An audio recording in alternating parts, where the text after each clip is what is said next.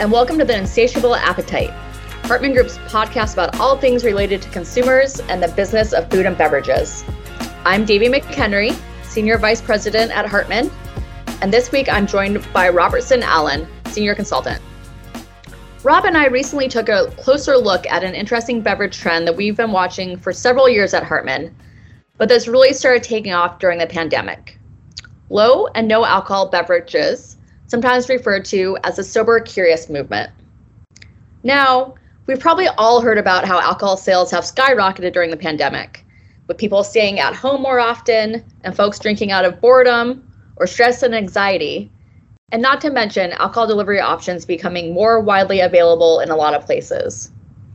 The American Psychological Association found that in March 2021, 23% of all American adults were drinking more alcohol to cope with the stress during pandemic.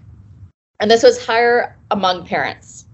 And Nielsen reported that alcohol sales rose by 24% in the first six months of the pandemic, driven by online sales.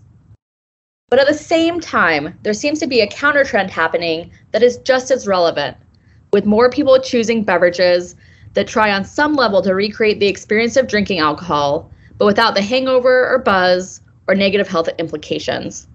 What's going on with that, Rob? Yeah, thanks for that info, uh, intro, Davie. Um, it's a really fascinating trend that deserves more attention, I think. And I can see at least five underlying drivers behind why this uh, so called sober curious trend is happening at this current moment. And maybe we have time to cover each of them a little bit. But uh, just listeners should also know that we also have a white paper on this very topic that you can download for free from our website if you want to check out things more in depth. But, anyways, uh, first, there is this trend in mindfulness that we've been observing here at Hartman for several years, which, if we're talking about consumers, um, mindfulness is really about this reexamination of consumers and the relationship between the consumer and the object that's being consumed, right? So, mindfulness, of course, is farther reaching than just that culturally, but that's the gist of it when it comes to consumers. What is my relationship with this thing that I'm consuming? And is that a healthy relationship? And uh, is not really about judging oneself or others if it's an unhealthy relationship. And it's more about moving beyond this kind of sinful mindset that we're all so accustomed to in American culture, especially when it comes to food and drink. And so with that, we're finding more folks are not necessarily giving up alcohol, but they're uh, turning to reevaluating its role in their lives, um, especially after this quarantine experience when a lot of people are reevaluating things uh, and different kinds of uh, aspects of their lives. And they're maybe taking more of a flexitarian approach to it, kind of like meat consumption uh, and just being more attentive to when they have it or want to have it. Yeah, that's really interesting. And I think it's related to the second driver behind why we think this trend has legs. Unfortunately, alcohol isn't particularly healthy. And consumers understand that it isn't too. Our health and wellness report out earlier this year found that 28% of adult consumers say that their diet is worse now than it was last year and that's due to an increased consumption of high calorie beverages, including alcohol. And we know long term that alcohol can have multiple long term negative health implications, including diminished immunity. And with all of the focus on immunity since the start of COVID, it's not surprising that consumers are paying more attention to that, even if many have continued to drink more. Rob, we also bring up the fact that cannabis may be coming to be viewed as a healthier alternative to alcohol among some consumers. What about that third driver? Yeah, um, that's that's really interesting to bring up, and that's one thing that we've been tracking uh, these changes in the cannabis market. Uh, we've been tracking those changes for many years now at Hartman, um, and it's been interesting to see how things like CBD have become pretty mainstream in terms of wellness products, uh, especially including beverages even though it's still difficult legally for a lot of big companies operating beyond the state level markets to get into that. Um, but every year, new states are opening up cannabis to recreational and medical markets. Um, and this lines up pretty well with consumers' attitudes also. Um, it's just some data here with 91% of American adults are now saying that cannabis should be legal for medical use. And mm. of those who use it, our own research at Hartman's found that 97% of consumers who use cannabis do so for a health related reason. Um, that includes anxiety or stress reduction, um, I should add too. Um, and on top of that, there's some evidence now that in states where recreational cannabis is legal, some consumers are substituting it for alcohol. Um, and that includes our own research here at Hartman, where we found that. Right. And when it comes down to it, that's a cultural change that's having an impact on how people choose their vices, if you will. Which brings us to the fourth driver another kind of cultural change that probably a lot of listeners have observed too, which involves a kind of spaces available these days for socializing that do not come with as much of a requirement to consume alcohol. Bars and cafes and locations are much more accommodating to a wider range of groups parents with kids, pets, and simply those who don't want to drink. Yeah, yeah. And of course, COVID put a temporary stop to all of that. And, you know, many businesses have struggled and unfortunately have had to close. But this is still a long term trend that isn't going away because of COVID.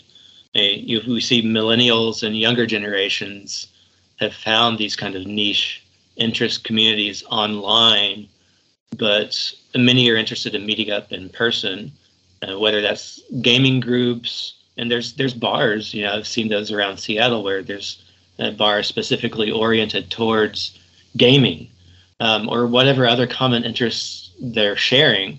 Uh, these these kinds of spaces are opening up uh, opportunities for new clientele to you know and, and bars and cafes to move beyond you know, kinds of these stereotypical masculine charged uh, dark spaces that are still around these kinds of bars uh, but they're not as common anymore uh, and we're really seeing a transformation of um, bars and social alcohol consumption really opening up um, and moving beyond just alcohol consumption to to other opportunities.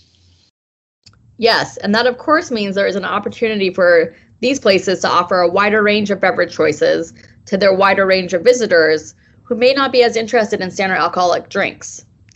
And as more consumers are interested in personalized choices, another big trend we know, for their beverages, we're seeing the market here just opening up so much in the recent years in non alcoholic offerings. And that's our fifth and last driver more personalized choices that help consumers customize their drinking to the occasion and the need. And it's going well beyond that sort of near beer offerings, with craft breweries rolling out their own alcohol free versions. Lagunitas has a very low alcohol craft beer out now, and wineries are specializing in alcohol free wine. We've also got alcohol free spirits, and Budweiser and Suntory have zero alcohol lagers. Yeah, um, Davey, are there any of those kinds of uh, drinks that you particularly like? Well, recently, personally, I've been um, enjoying Seedlip's distilled non-alcoholic spirits for both their nuanced flavor profiles and their versatility. The website has a range of mocktails you can make. Um, though I must admit to you and all of our listeners, they also do make a delicious cocktail when paired with alcohol. what about you, Rob? Yeah, um, I've I've recently tried the Lagunitas low alcohol beer, um, and it's very hoppy uh, and it's very sweet like a Lagunitas, but it's missing that kind of strong alcohol taste that's uh, in my mind is really good at balancing things out and giving it uh, that kind of nice bite uh, that's kind of classic to nice hoppy beer. Um, but I can see how it could work for some folks. Um, personally, I think that um, some of the more compelling offerings are these kinds of beverages that are uh, showing more functional benefits, things with more functional inclusions like um, these adaptogens, adaptogenic mushrooms. CBD, of course, uh, is uh, very common.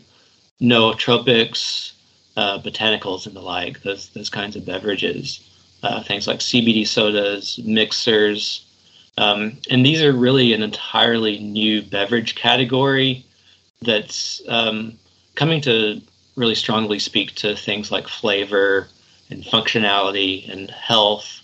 And these, of course, are all things that consumers are very much interested in exploring. And brands like um, Kin, Curious Elixirs, um, you mentioned uh, these mocktail kind of mixers like Seedlip.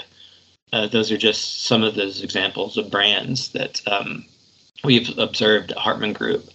Um, and then uh, there's all these other beverages that are alcoholic, uh, but they are also drawing on these more uh, functional inclusions. Uh, and I think hard kombucha is a really good example. And I've I've liked all these hard kombuchas that have come out hard coffee is an interesting one. Um, and of course, hard seltzer is a part of this trend. And I think maybe hard seltzer deserves its own podcast since it's really taken off so much. Um, but I'd say hard seltzer is part of this trend in consumers seeking out um, healthy, healthier alternatives in their beverage consumptions um, in alcohol, even if it's only a little bit healthier. Uh, but one thing that we've seen in the hard seltzer market is there is this growing differentiation across the hard seltzer market with uh, certain brands having more kinds of functional inclusions, even if uh, those inclusions are just things like added vitamin C or things like that. Rob, you're so right. I remember a day not so long ago when it was just White Claw versus Truly Right. And there's so many hard seltzers out there now, and they're all vying for space in that competitive landscape. But as you say, that might need to be its own podcast because unfortunately we're out of time today. So that about wraps things up for this week's Insatiable Appetite. As Rob mentioned earlier, we have a white paper out on this topic that goes into all of what we just discussed and more in greater detail, which is available to download on our website. We'd encourage you to check it out. And until next time, uh, we leave you farewell. Thanks again, Rob. Thank you, Davey.